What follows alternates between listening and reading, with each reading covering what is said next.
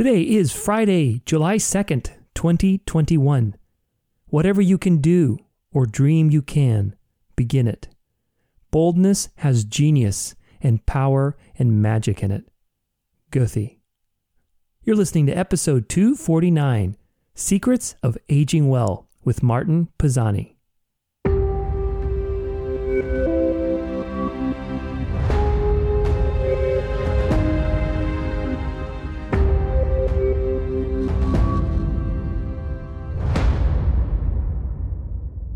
Too few, too many people rather, um, are not as active as they should be. And you know, you can walk around and you can get up and even do a break. But the key thing about uh, getting the benefits is getting the heart rate up a little bit. Yeah. And uh, if you go for a very slow walk, it's better than sitting on the couch. But um, you should do occasional fast walk. Um, there's another, uh, there's, a, there's a bunch of research about how a brisk 20 minute walk per day is about the best, most basic exercise you can do. And, the, and I emphasize the word brisk because it gets the heart rate up. This is the dance of life. My name is Tudor Alexander, and we are going to go on a journey to hack your mind, body, and soul for living your best life yet. Tune in every week to learn something new, grow, and get inspired as we discover the secrets of success and practice the art of fulfillment. And if it's one thing I hope you learn from today, it's that your life is a dance. And just like any dance, you can learn to dance it well.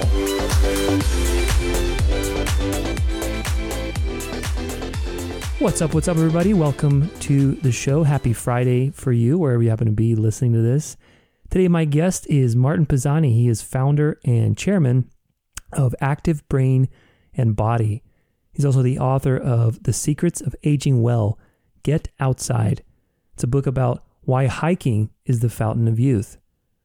He's been called a Swiss Army knife of marketing and strategy expertise, who, after decades of corporate leadership, CEO, chief marketing officer, and being a strategist with big corporations and ad agencies, He's now applying the skills honed across many industries and over 5 million air miles across seven continents as a serial entrepreneur.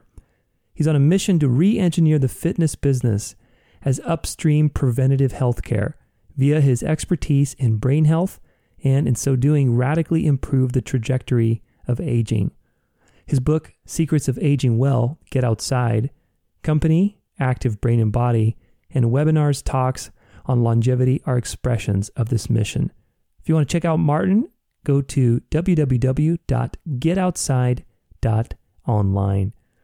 Excited to have Martin on the show today. We're going to be picking his brain about his journey as a serial entrepreneur, especially changing the world of fitness and what he's been doing lately with all the talks and coaching and consulting and all the things that he's doing that are so wonderful in the world of aging.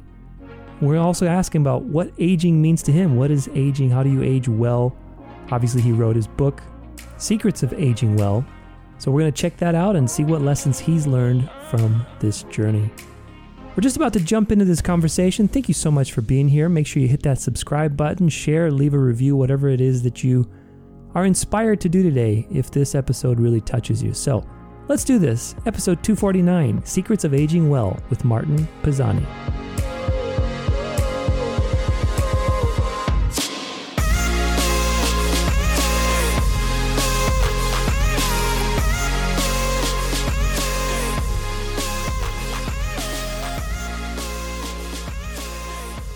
Right, man. Well, hey, like I said, it's uh, it's a pleasure to have you on the show. I'm super excited. I think we have a lot to talk about. So, thanks for being on the show. My pleasure. I'm excited also. Thanks. You know, we were we were talking about something off the air right before I, we started this. Is that smoking or uh, sitting is the the new smoking? That quote that you mentioned. Yeah, sitting is like, the smoking of this generation, which yeah. is you know to be avoided at all costs. Yeah and it's so crazy now. I think the the stuff that we're going to talk about is so applicable to, you know, just just every day, everybody, any age, everybody, everybody's. We were talking about how even just sitting down, like for you know extended periods of time, like five six hours, which we all have had to kind of do more now. You know, with all this online work and you know COVID and everything, um, it's it's just there's so many unseen tolls on health that are impossible to predict when you change something like that, you know, a drastic variable where we're not active anymore and, you know, just sitting down. I mean, I, I was saying I feel exhausted. excuse me.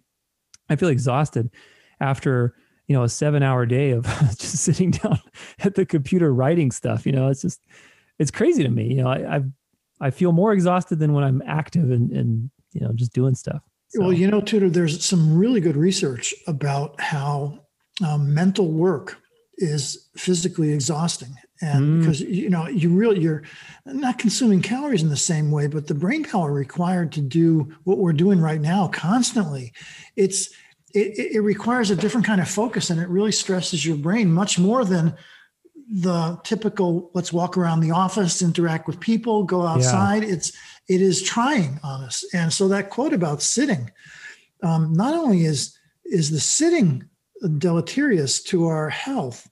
But the lack of human contact and the lack of variety and the lack of being outside, all yeah. of that is contributing to a very weird period. Um, you know, thank goodness we're getting coming out of it now, and people are starting to get more active. But it's been it's been a very weird period, unprecedented in terms of people being inside and inactive. So we'll see.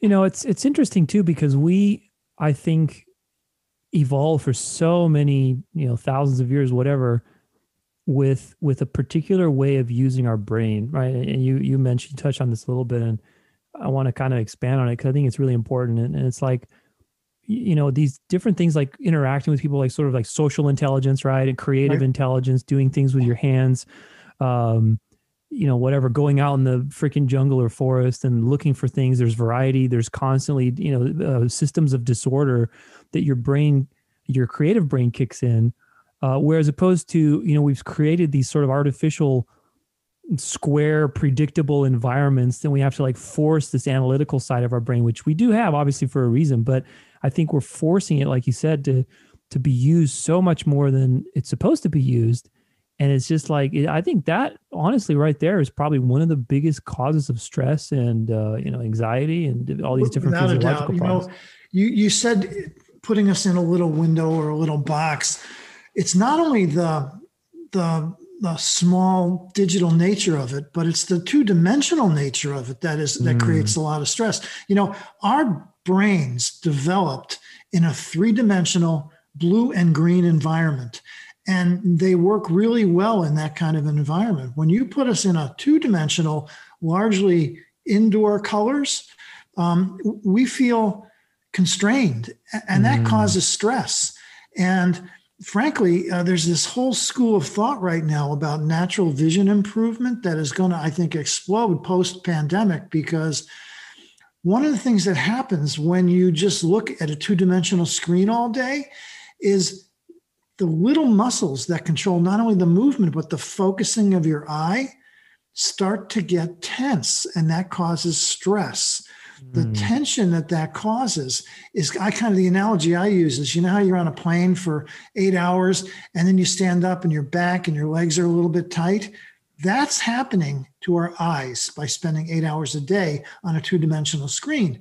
So one of the messages I always say in my webinars and in my book is you got to not one of the reasons you get outside is so your exit your your eye muscles are focusing off into infinity and they're seeing the blues and greens of a natural environment which stimulate your brain it makes you not only more creative i mean there's a whole bunch of people who kind of understand that but it really triggers some very good things in in, in your brain and the the thought is the relaxing of those eye muscles and exercising them improves your eyesight without needing glasses. So right now, what's happening wow. is we're all squinting a lot, and and our eyes are getting tense.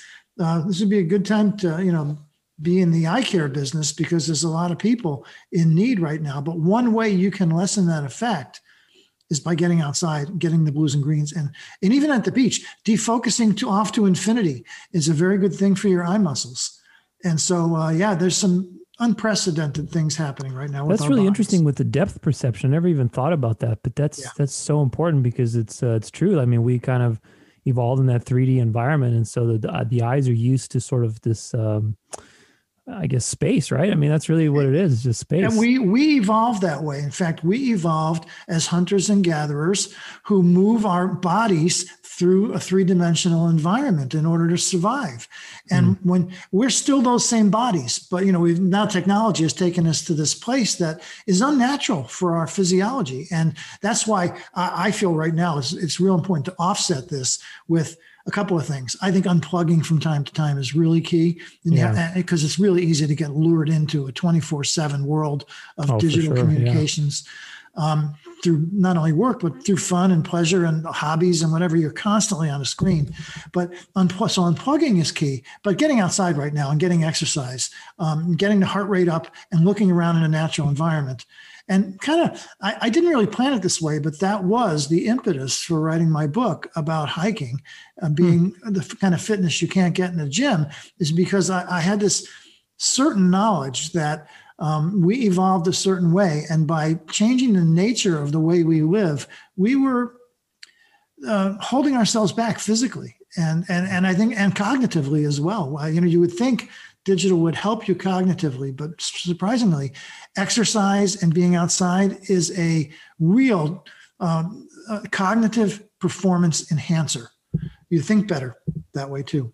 Yeah, and it's I find I mean every time that's actually one of the things that I've always talked about in practically everything is that going outside is one of my tried and true you know sanity methods like literally right before I jumped on the interview with you I went for a walk around my neighborhood. I have a really beautiful neighborhood. Just just like a quick little ten minute walk, just to kind of um, switch gears. You know, I, I don't know. I'm sure you can relate to this, but it's like when you sit down and you start doing some sort of work on the computer, especially. I mean, back to the point with the eye muscles. I mean, I find that when I'm in nature, I don't tend to bounce around my eyes like crazy. You know what I mean? But right. if you're on a freaking spreadsheet to organize all your information, you're like, okay, let me find this little point and then let me find that. I don't think our eyes are evolved for that kind of uh, constant stress. But yeah, I mean, just to switch the the mode, I mean, I find literally like I do so many things for my health, but if I sit down for I mean, I think four hours is my max, like to be nonstop at the computer doing like analytical work. And after that, I mean, I find like my, I'm like shaking. Like I find like I'm just so, I don't know. It feels like I just got in a fight. it's just like, yeah, you have you have to break it up. I, it, um, yeah. I, my tolerance for sitting in a chair looking at a screen is a lot less than four hours these days. I've had some days where it's been six or seven straight hours of yeah. Zoom and and you really feel you can feel it. You're you know there's a there's kind of a fog that descends on your brain when you've done yeah. that. The only thing that alleviates it is getting outside. Even sleep doesn't work as well as getting outside and and offsetting that with a, with an outdoor experience. And you know it's not only the sights and the two-dimensional thing that you're or the three-dimensional experience it's even the sounds of outside or yeah. vast.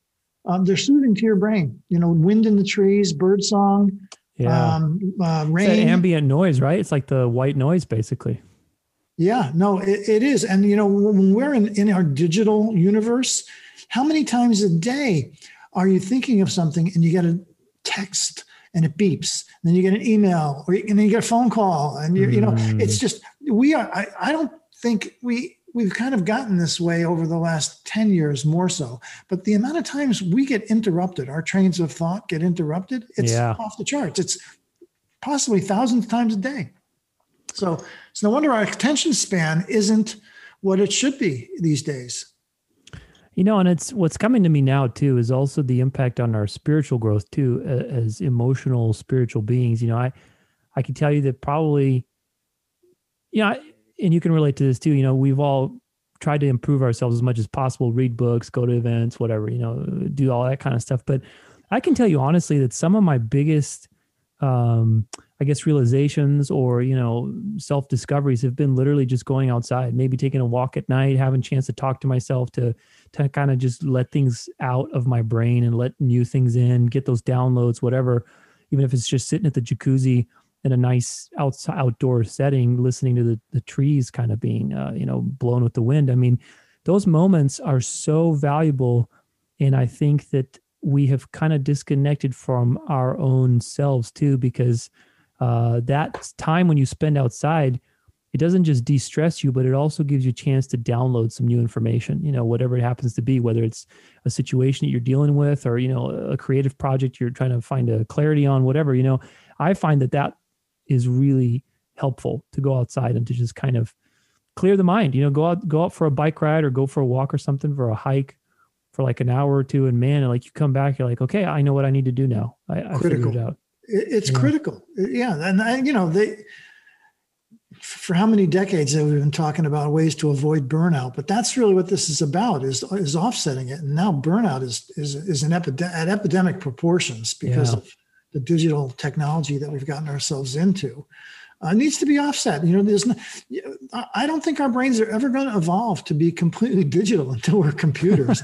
I don't know. Hopefully, never. Hopefully, that never happens. I know our phys- our physiology needs. I mean, that's what we are. I mean, we're not. And you know what? We're not going to ever go back to being uncivilized, primitive uh, society, right? So, um, so you have to learn to manage it, and that's the key thing: is you have to you have to know to unplug. You have to limit the amount of time you're spending in digital space, and you have to offset it with exercise and getting outside. It's the only way to get through it. How do you? Um, I guess how I'm going to ask this question, but how have you found it effective to create breaks throughout your day? Because for me, that was a big turning point and lesson. It took me many years, but to get to the point where I'm like, okay, even when I'm scheduling appointments to like in my mind account for sort of the, you know, downtime or like a break or whatever else, having those scheduled breaks because especially if you're an entrepreneur or you're hardworking, you know, type A type person, achievement oriented, I think it's so easy for the the mind is very much in control in those in those situations. You know, we have strong minds that are very analytical, and so obviously the, there's a purpose to that, that there's a benefit but at the same time it comes with a cost that you can get very derailed very easily. Like you just sit at a problem you're like right 12 hours later no eating no no taking walks nothing you know? And so uh, for me that was a big lesson is, is like okay i need to learn to say no say no to work say no to extra you know whatever i'm doing that day and just really honor my off time. So i'm curious from your perspective um, you know how has that journey been for you? What lessons have you learned about incorporating that into your life yeah, you know, the first time I encountered that concept, um, I was a big fan of Stephen Covey, The Seven Habits of Highly Effective People. When that came out, I want to say 1990, it really rocked my world because that was the height of my corporate ladder period where I was, you know, trying to get promoted all the time and in a big corporation. Yeah. And, and, and what you wind up doing is working 60, 70 hours a week. And then I read Stephen Covey, and uh, in that book, he has the concept called sharpen the saw and and basically what that means is you ha- you can't be sawing all the time. Yeah. Eventually the blade gets dull, right? So what you need to do is you need to sharpen the saw. And, to, and that's that's when I first woke up to the concept of you just can't work unlimited hours. You can't always say I'm going to work harder and longer. You have to work smarter, better, and more efficiently, and that requires the discipline to force yourself to take breaks. And I, I, I started pursuing that in the mid 90s, and I've I've gotten really good at it to the point where you know I you know, now as an entrepreneur I can kind of make my own hours, but because um, I'm not on the corporate ladder anymore. But um, even you know sometimes as an entrepreneur you never run out of hours and you never run out of oh, work yeah. to do. You know you're always behind the behind the curve but I've as I as I've aged, I've gotten much better at forcing myself to be disciplined, and hmm. And, and for me, it's always been some form of fitness. And my favorite form of that is hiking. So I, you know, I hike as often as I can. I live in a place that's close to the woods. So, you know, two or three times a week, I do a decent hike. And then a couple times a month, I do a serious overnight hike somewhere in northern New England. So, um, but I've gotten good at that. And, um, but I, you know, you have to find your own activity that keeps you that engaged. And for me, you know, it's hiking. For some, uh, for others, it could be, uh, you know, it could easily be tennis. It could be going for a walk in the neighborhood. It doesn't take that much time if you're disciplined. And like you said, even a 10, 20 minute break, walking around the neighborhood, walk around the block, it's a start. It gets you away from the screen. It clears your mind. It's a little bit of sharpening the saw, but it's a big concept, sharpen the saw. Yeah, I know it's it's those simple things that are done every day, right? I mean, I've I've been so I've always been so in love with the simple things that are seemingly simple, but it's really a practice, right? I mean, it's really about doing it every day, uh, sharpening the saw. Everybody, I think, can understand that, but implementing it into your day, day after day, and rem- reminding yourself to be proactive. Um, I think that's where the challenge is. It's the practice. Most people get lost in in the momentary things that happen. You get a new piece of work and okay instead of respecting your routine you're like all right let me just grind through this instead of like okay let me you know doesn't matter let me just keep going and control my emotions. So it's interesting. You mentioned something or a word that i want to touch on which i like which is discipline. So i'm curious what does discipline mean to you and and how do you develop it? Well uh, you know i'm kind of a goal goal oriented person and um, so if you have goals and you and you can you figure out a path to achieve those goals, it requires you to constantly ask yourself daily, am I on am I on path? Am I am I am I wasting my time? Um, am I am I taking steps in the right direction? And um, yeah, it's a it's a it's an exercise in I, I suppose self awareness and knowing the path you're on and knowing how to get there, and making progress towards it. Um, I guess it also comes from uh, knowing that you're in control of the outcome. I mean, um, especially as an entrepreneur, you know, you that, that old analogy of pushing the rock uphill, and once you stop, it rolls down. Yeah. Um, that's being an entrepreneur. You know, if you if you're not pushing that rock, it's not going to go uphill. In a big corporation, someone else will help, and you know, there's yeah. lots of people to help push.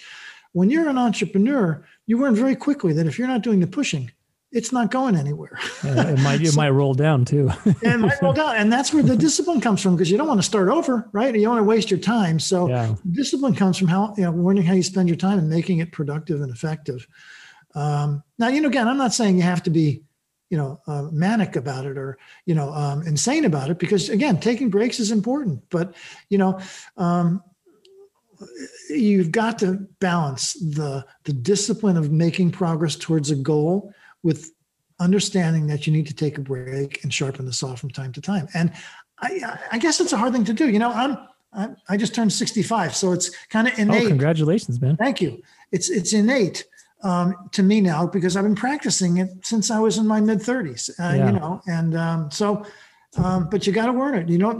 And some people are more disciplined than others, and uh, you've got to uh, you got to keep moving, keep teaching yourself, learning, learning from experience and um, that's how you make progress. What do you What do you say to people that say to themselves that they're just not disciplined? Well, you know, I hate to say it. I think there are some people who they, they aren't. They really just aren't disciplined. I don't. I want to call. I don't say they're hopeless, but there there's something. I don't know whether it's the way you're brought up or whether it's DNA, but um, some people just seem to be more easily dis, easily taught to be disciplined or innately disciplined than others. Um, it, it, can require coaching. I think uh, I think you can coach somebody to be more disciplined. You can manage somebody. You know, when again when I was a corporate guy, had a lot of people working for me, and um, you know you would give people uh, a program to get them more disciplined if they were not. You would give them a lot of feedback. You would measure their performance. You would criticize or counsel on um, lack of discipline or lack of performance. And uh, you know, there's there's lots of courses on how to do it. There's lots of books on how to do it. But it, it, at the end, I think you got to combine the the it, it's a kind of a skill of leadership, I guess, is to get people to be more disciplined and to want to follow you to a certain place. Um, and you know, frankly, some people aren't made for that kind of uh, career or that kind of environment, and that's fine too. You know, um, just don't try to. You're never going to accomplish great things if you're not disciplined. That's so true. if your goal, if you have high goals, I think discipline is critical, unless lightning strikes and you get very lucky. But I think it's critical. I think it's one of the. It's it. Look, um, the, one of the success skills in life, and, and in, certainly in, in business and in trying to accomplish things, is persistence and and having the energy to be persistent is is part of the discipline equation i think. Uh, you have to it, you get there's a lot of frustration and failure and and reversals and false starts. And so if you have a important a very important objective that you want to get to you have to be disciplined enough i, I think to to be persistent to keep heading in that the right, right direction and truthfully it doesn't matter how fast you go as long as you're constantly making progress that's that's the discipline i i like to to promote and, and and that's kind of what I do too. I mean, it's it's not, you know, this is the old adage. It's not a sprint; it's a marathon. Mm. That's pretty true, and you you got to just have enough energy to keep moving ahead. I love it, man. 100% of all those things. I, I've said exactly the same thing, probably in slightly different words myself so many times, especially with the, uh, it's not speed, it's the, the direction, right? That's really what matters most because you could be going in the in the wrong direction very fast. yeah. So, oh, know. exactly. I've seen that so many times. Yeah. yeah. Yeah. When did you write your book, The Secrets to Aging Well? Well, I first got the idea for it a couple years ago. I have a, a startup that's in the fitness space. It's focused mm. on brain health. And so the idea of creating brain health is, is one of my missions. In fact, it is my mission right now. Um, but it had occurred to me that um, I've been hiking and climbing for a long time 50 years. Wow. And um, you have like a million, what is it, a million steps or a hundred million steps? 100 million uphill steps is what 100 I million. Jesus Christ. That's insane. I know. Isn't it crazy when you do the math? Yeah. When you add it all up, that's crazy. And actually, when you divide it by a person who's 65 years old, it's about 6,000 steps a day. And that's pretty mediocre according wow, to Wow. That's interesting. So it, but it adds up. And a lot of it is uphill because I've been on all seven continents climbing and hiking.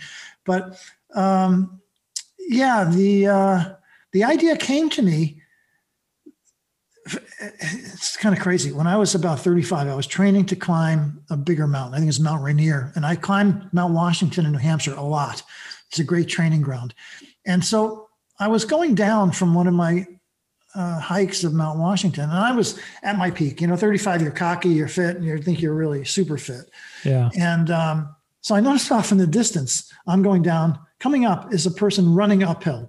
And this is before there was a thing called trail running. It's just a guy running uphill on a mountain. Wow. And um, as he got closer to me, I saw that, uh, and I found out after that, he was 75 years old running what? uphill. no, 75. Wow. And I couldn't believe what I was seeing. And he stopped right in front of me and he said, I said to him, um, How are you doing this? Because I had never seen a person that age that fit. Wow, that's he incredible. Said, he said, uh, well, I live about two miles from the trailhead, and I've been doing this two or three times a week since I was your age. Wow. And he went, see ya. And he went running up to the top. I mean, like I could not have keep up with this 75 year old guy in a million wow. years. Wow. That's awesome. And it triggered in my head. I, it, it started the, the thought process that led to this book, which is hiking is the fountain of youth. And uh, so that's the message behind my book, Secrets of Aging Well. And it's about fitness and exercise and what it does for you, especially if you you like the nature of hiking. You know, and what we talked about in terms of getting your eyes exercised, all that works when you're outdoors and hiking. Yeah. Uh, plus, you get the elevated heart rate, which is the key thing to uh, to improve fitness and brain health is getting your heart rate up. Um, and then the high intensity nature of up and down and up and down heart rate, that helps a great deal too. But strangely enough, what I discovered as I was researching the science behind why I thought it was the fountain of youth, there's a thing called dual tasking that makes uh, brain health that that enhances brain health, and that means basically challenging your brain and your body together, mm. um, creating cognitive load while you're creating physical load. Mm. And it hit me that hiking does that because um, when you're on uneven terrain going uphill, not only is your heart rate elevated, but every single step you take requires your eyes and your brain and your body to coordinate how am I going to take this step without tripping or falling? And that recalculation over and over and over through uneven terrain is an incredible dual tasking project. It, it, it uses your brain to keep your balance through space on uneven terrain. And as I dug into the science of that, it, it really was remarkable to me how good um, hiking is. I mean, you know, walking is great, and everybody knows that. And walking on a treadmill is pretty good because you get your heart rate up. But when every step you take, either in your daily life or on a treadmill, is predictable, you don't have to worry about every step. Yeah you know you're not really using your brain. You can tune out on a treadmill and watch news watch a television show and you're not worried about falling. When you add it to an uneven outdoor environment the, the potential for falling and then getting hurt forces the the brain to really work hard to keep going. And that's dual tasking. And that that whole idea the premise is what i why i wrote the book is because all this time i was exercising my brain i thought i was just being cool and exercising my body but mm. it was mm. doing great things and then as i started doing anecdotal research i interviewed 100 people over age 65 who were hikers Wow. And they all report just remarkable. They they all look at least 10 years younger than they are. And they all feel 10 years younger than they are. And they all report that not only uh, they're sharp as can be at some in their mid 80s because they've spent their their uh, the last 20 30 years hiking. And uh, wow. so anyway i put all that into the book. That's so interesting man. I mean it's uh, i can relate to so much of that too. I mean with my background in in ballroom dancing um, I'm sure you're probably familiar because you've studied a lot into the dual task. Is it called dual dual tasking? It's called dual tasking. And I got to tell you, Tudor, you're going in a direction that I love. My we have a chief science officer in our company, and she just did some research, and she decided that we, we're building out a fitness center in in Cincinnati right now. We are going to offer dance class because oh, dancing good. is one of the best dual tasking things you can do. Oh, it is. Absolutely I'll tell you. Right I mean. I I mean in my industry, you know, you'd have um, mostly women, obviously. You know, there's some men too, but a lot of women that come in for lessons. And I mean, I had a student who was, I think, 80 when I did a tango performance with her, and she was like, you know, splitting her legs and you know doing all these different things. And I would even go teach at the senior center here in Arizona. There's a a lot of senior centers. Obviously, it's a senior capital of the world. Actually, apparently, Sun City is. And I would go go out dancing you know, they would hire me to go go out dancing or do some lessons over there and stuff. And this was a few years ago, but I can tell you that the ladies who were dancing and doing, I was dancing with them. They were like 90 years old and they were just sharp as a tack. They were lean, you know, they were, you know, just very cognizant. It was, it was really refreshing. At the same time, too, I saw, unfortunately, a lot of the men, because I think the the men had almost like a stigma of kind of dancing a little bit. You know, the, at least the ones that that were, you know, the word the ones that were dancing were fine, but the ones that weren't, man, I'll tell you, they just the, the eyes glaze over around seventy years old. You know, I mean, it's it's sad. You know, it's sad to me. So definitely, I think dancing is one of the best things because you're coordinating your mind and body. You're thinking about choreography. You're listening to the music, like you said. There's always you have to be present. You, you can't check out. You're constantly using your body and your mind. And I think anything uh, that utilizes that. I mean, I love rock climbing too. I don't know if you got you've ever done some rock oh, climbing, oh, yeah. but I love rock climbing. I haven't done it in a while though. But all those sports are so.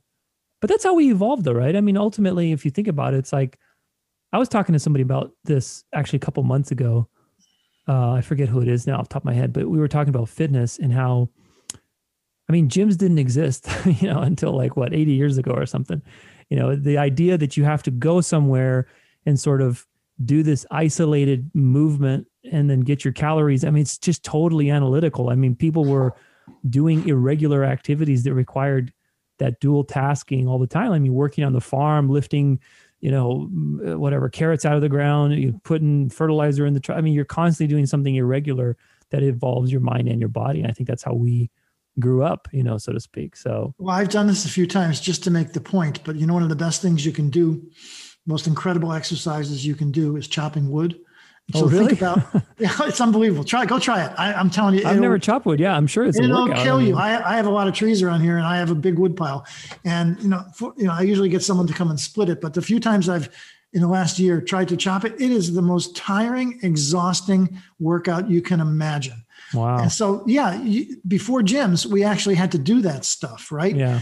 you know, so um, yeah, it's it's it's amazing, and we still have those bodies, and we and we've got to replicate them, but uh, we've got to replicate the, our our our primal primitive nature. And uh, there's a couple good books written on that. There's uh, there's one called Go Wild.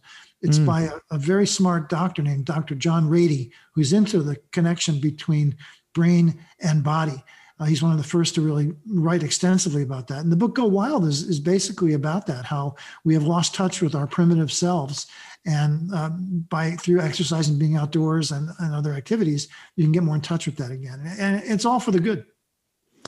What do you think some of the biggest agers are? I mean, we talked a lot about, I guess, sitting down. Obviously, that's that's just a big one. But uh, have you found anything else that's just like in general, you know, a big ager that people should try to avoid or, or well, the, the second, it's related to sitting. It's inactivity. It's not being mm-hmm. active enough and not getting your heart rate up. I mean, so few, so few people, uh, too few, too many people rather, um, are not as active as they should be. And you know, you can walk around and you can get up and even do a break. But the key thing about uh, getting the benefits is getting the heart rate up a little bit. Yeah.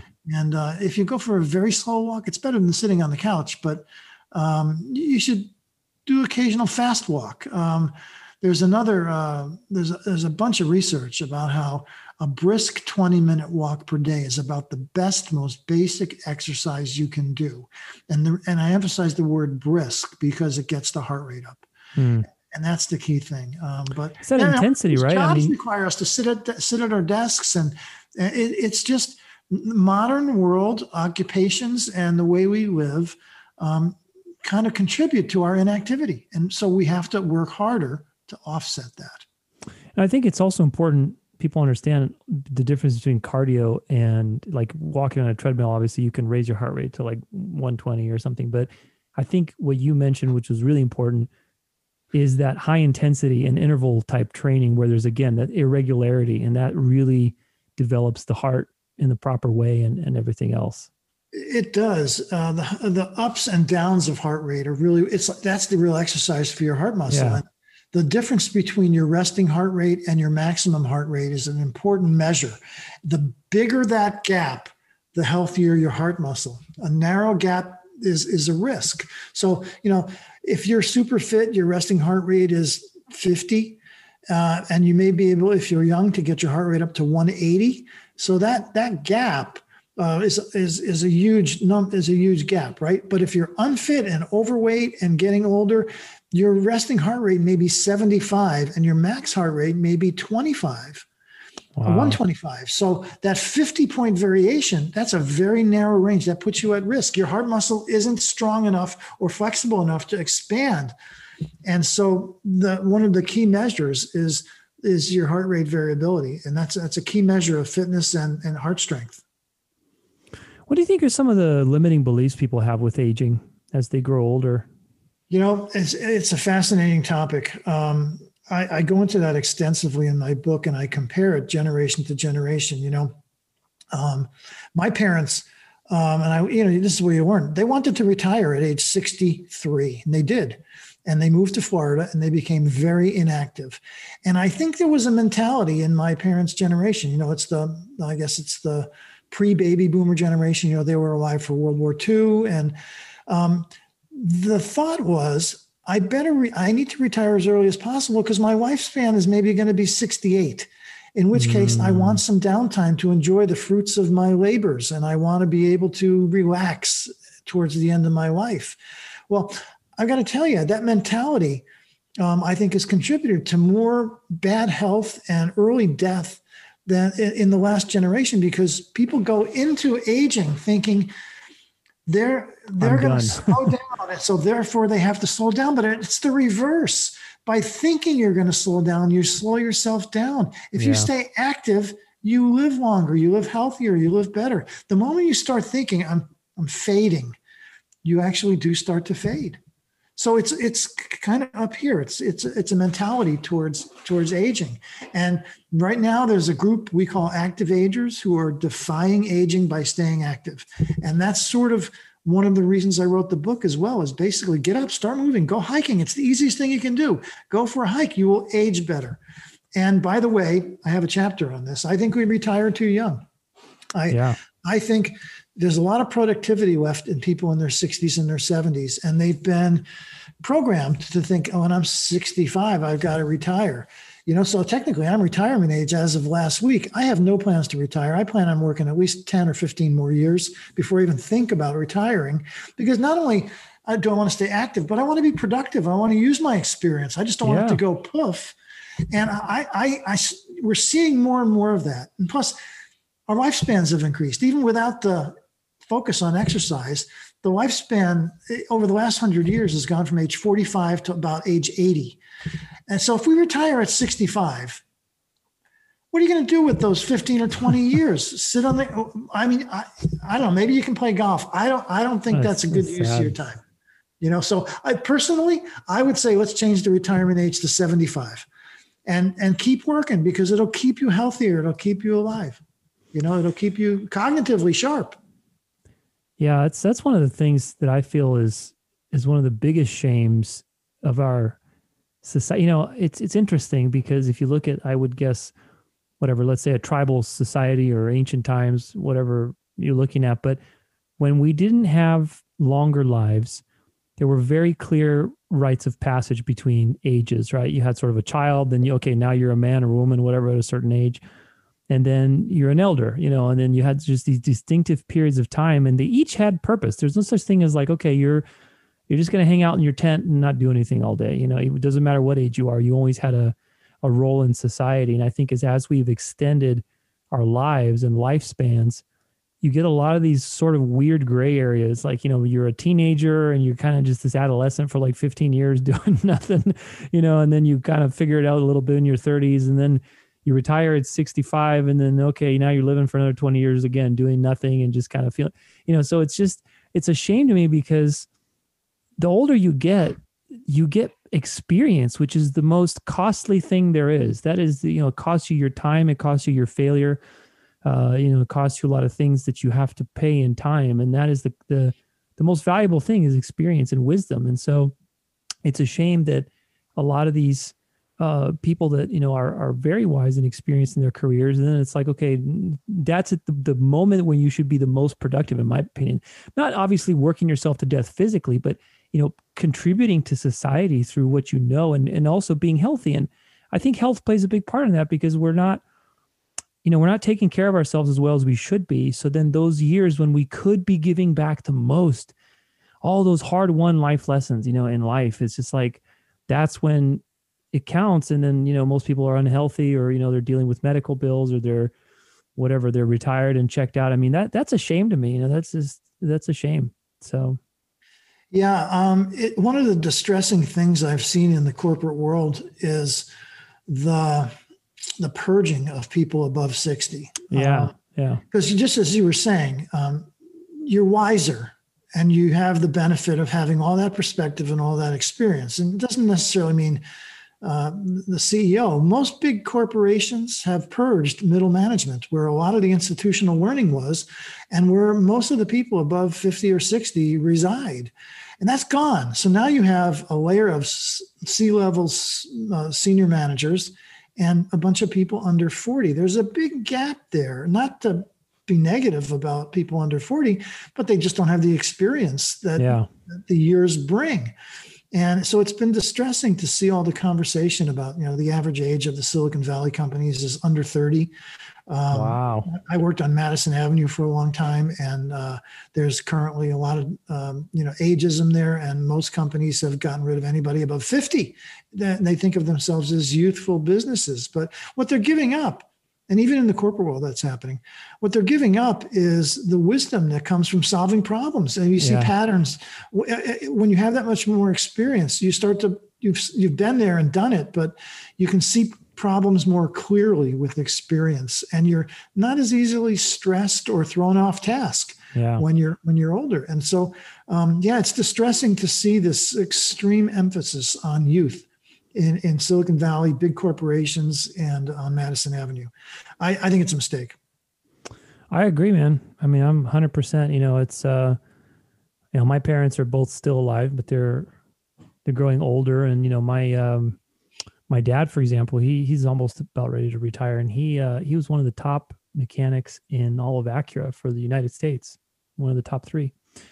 But you know his ligaments are they're being worn away. You know he can't he can't work anymore physically. He can't work, but he has so much knowledge and experience. I mean, the guy can literally look at a car and tell you, you know, in a in a snap of a finger, what's wrong with it. You know, whereas somebody my age, at least, or even younger, would take hours and hours to figure it out, you know? So it's just, uh, yeah, I mean, you know, if you've got a grueling career, yeah, I, I get stopping it at 65 or 60, but that doesn't mean stopping everything. Evolve yeah. to something else. I, exactly. I don't think there's there's not enough places to go to retrain yourself or to relearn what's the next phase. I'm really fascinated by this thing going on. I don't know if you've heard of it. It's called the Modern Elder Academy. Mm, and no. uh, uh, uh, uh really interesting entrepreneur named Chip Conley has uh, started this thing, and it's a become a retreat. And I think it's going to be very successful for people in their 60s to go back and learn how to live the rest of their lives, whether it's oh, retraining, cool. reprogramming. I think it's a big idea. Um, and, what are they uh, training on exactly? You know, I, it looks to be a pretty broad curriculum. I mean, I think the first location was in Baja, Mexico, and I think they're doing something now somewhere in maybe it's Arizona. I don't know, mm. um, but it's um, it's I think they're two week retreats where you go back and you see a variety of lectures on on how to better age and how to take care of yourself and how to stay sharp, how to the be modern fit. elder academy. That's cool. Yeah, it's real I'm, interesting. I'm at, that's really yeah, cool. It is really interesting. Yeah. Wow. What have been your challenges with growing older and aging? You know, what have been some of the things that you've overcome, and whether they're limiting beliefs or just different physical challenges? If you want to share. Well, yeah, you know, I, I it can take us a little longer to uh, recover from injuries. You get injured hiking, twisted ankle, back injury here and there, so it takes a little longer. But um, I, I, have learned it, it's interesting, and it's it's all good. It's up to me. Um, I I can control it. It's not inevitable. Yeah. And the more I train, the more active I am, the more I hike, the better I feel. The my body responds. Um, maybe not as quick as when I was thirty but um, it, it, it really comes down to it, it's my it's me. It's up to me. And, and it's not going to happen. It's not in, inevitable aging. I can control the way i age. And if i have the motivation and the discipline to keep training to stay active i'll be the benefit of that. So um, yeah i guess that's a version of discipline but um, yeah, the challenges, I mean, they're there, but there's nothing insurmountable at this point. And, you know, fortunately, I have pretty good health. Um, I, am kind of proud of the fact that after those 100 million steps, I have original That's a lot knees, of miles, man. uh, original knees and original hips. And wow, uh, nice. so uh, I'm counting myself very lucky. Any, any, supplements or anything? No, I, t- I take absolutely your... nothing. I, I do take some collagen protein here and there to keep the, the joints going, but yeah. um, I, I'm, you know, I don't take blood pressure medicine. i am on nothing. I'm totally natural, and I, I nice. absolutely am certain it's a result of hiking and fitness. That's great, man. What do you want to be remembered for? Yeah, you know, that is one of the reasons that I'm doing this uh, this fitness venture right now. It's because I've been pretty eclectic in my career, a bunch of different categories. Yeah. And, you know, reasonably successful, and I'm proud of that, going up the career ladder and all that stuff. But it's not what I would call a legacy. It's yeah. a legacy, uh, yeah, a business guy. This company we're creating, Activate Brain and Body, is what I consider I want to be my legacy, and I hope it works out. That we're on a mission, and that mission is to bring um, better health. We're calling it um, on a mission to create upstream, to turn fitness into upstream preventive health care, mm. focused on the uh, above age 50 audience, and hopefully will grow enough to have a population level impact where we can keep people healthier, happier, and, and uh, more active longer and, and let them live a, uh, you know, a more a better life at, at, at senior ages. And so far, you know, our, our research and our trial programs have us very, very excited about that. And we've created a team of people who share that mission. We want to reinvent fitness as upstream preventive healthcare. And in the process, that will just allow a lot of people to live happier, healthier, longer lives.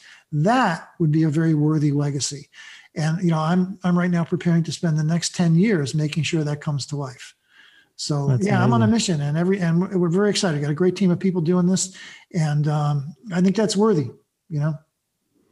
No, I, I completely agree. I mean, that's what's that Japanese? There's a Japanese saying, I think, I, I don't remember the exact quote, but it's like, it's noble for a man to grow a tree. I'm totally butchering it, but it's like to grow a tree that you won't see, you know, um, whatever, it, it growing into a forest or something like this. It's basically like to plant something that you know you're not going to live to see complete. Obviously, it's just to have that legacy and leave it behind is so valuable. So yeah, and that, and that's and that's exactly what I'm after here. It's it's it's a very uh, and having worked in traditional fitness companies, um, I discovered that they don't share that kind of belief. They're they're they're not uh, mission driven companies. They're just yeah.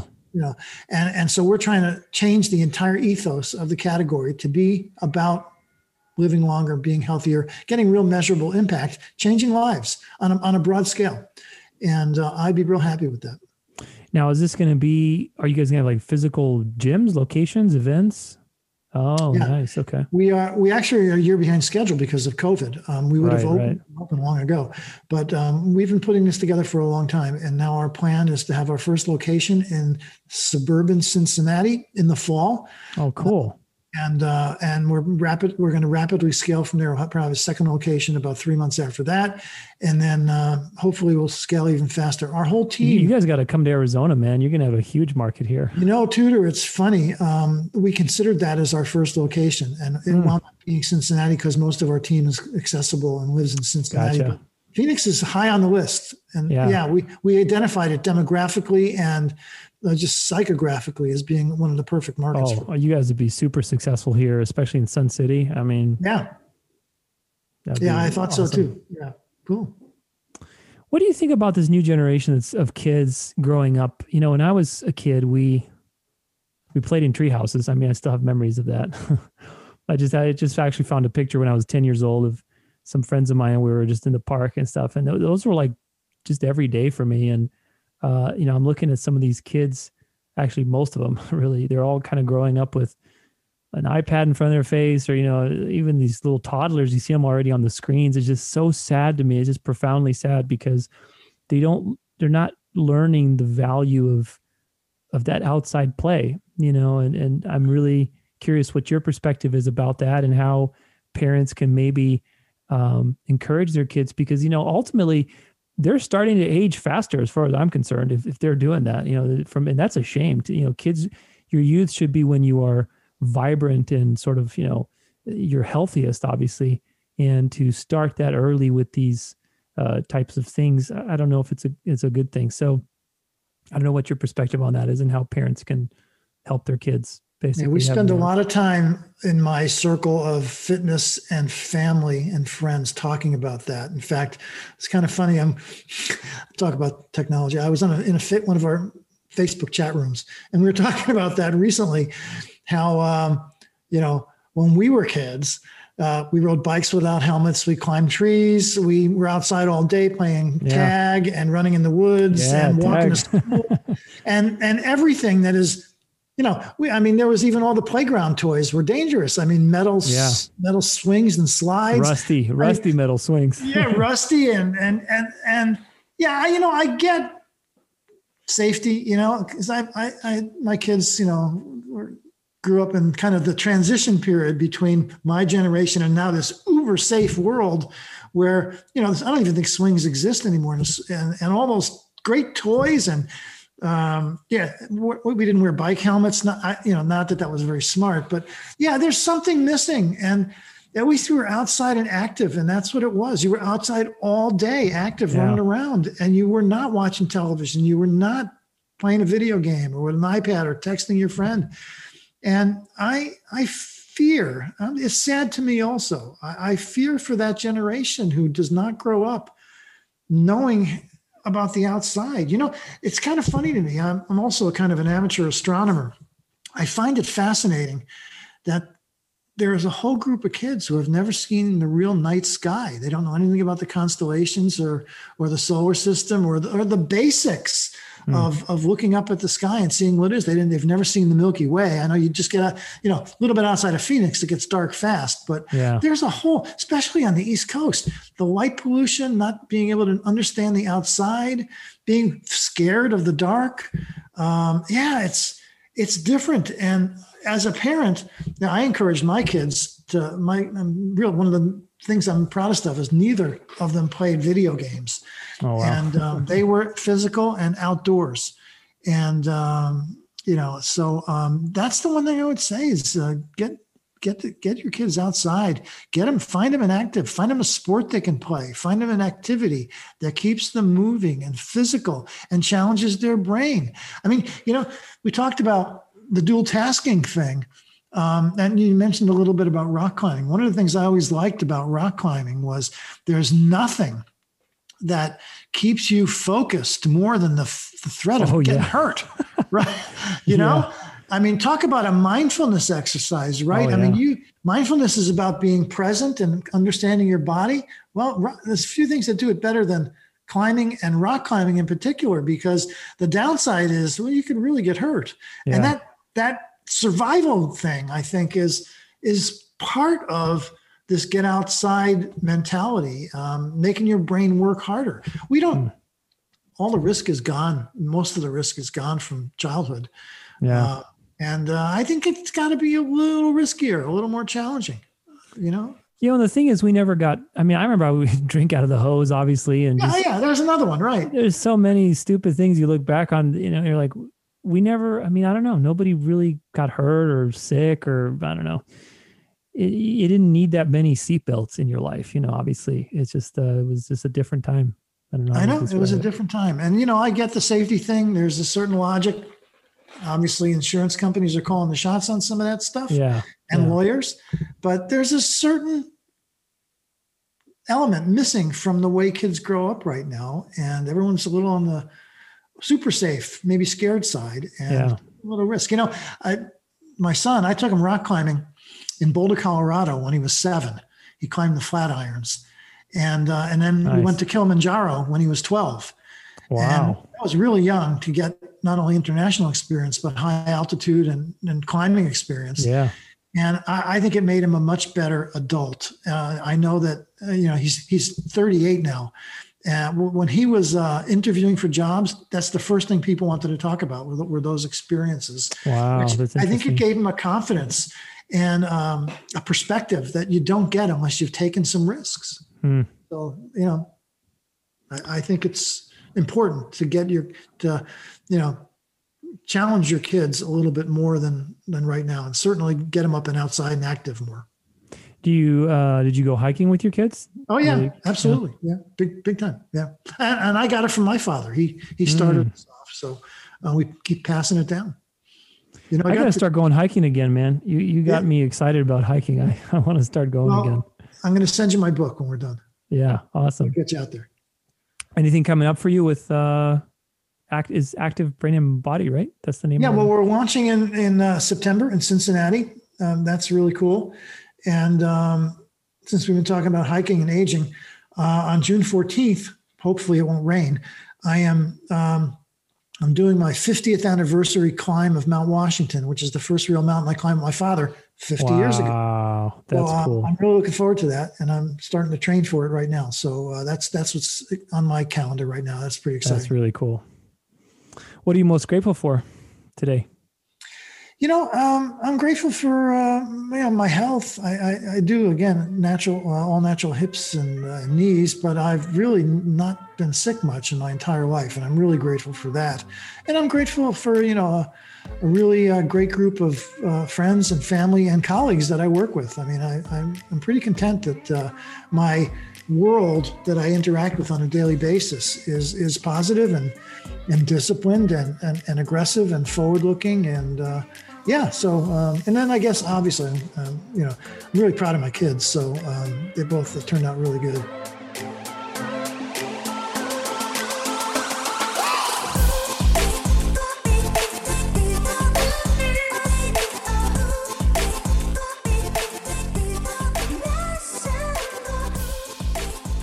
All right. Well, I hope you enjoyed that interview with my friend Martin. You know, today we're living in such a unique time with aging.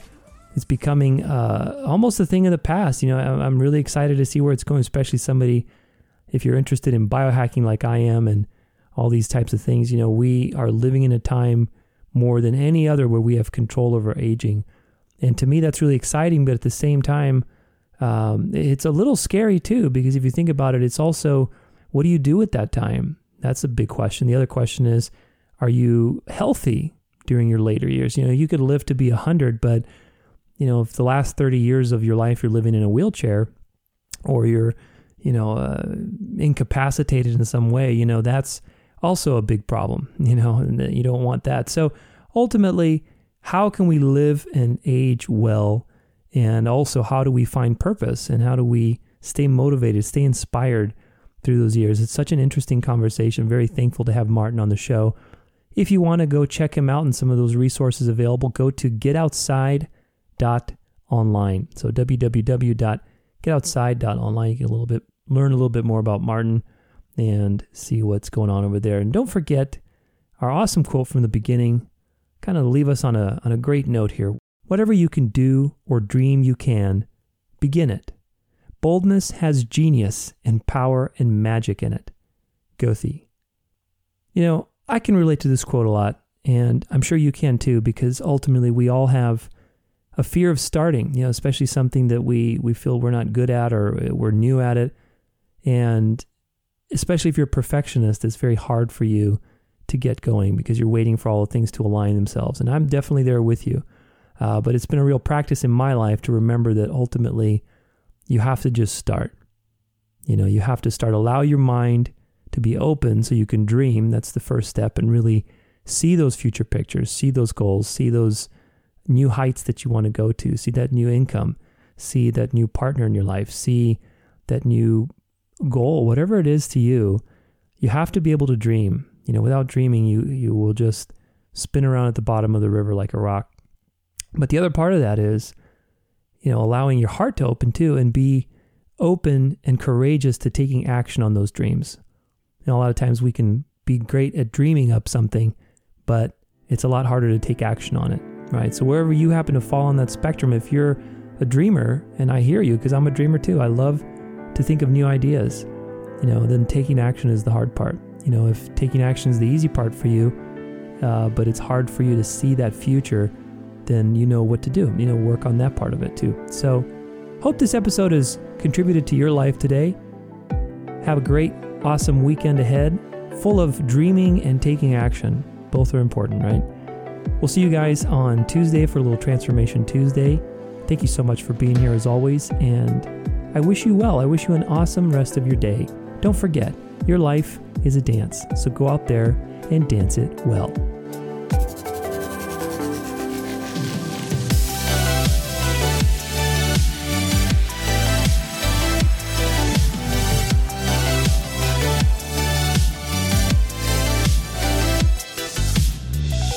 For more inspiration, free resources, and bonus content, stay connected at danceoflife.com.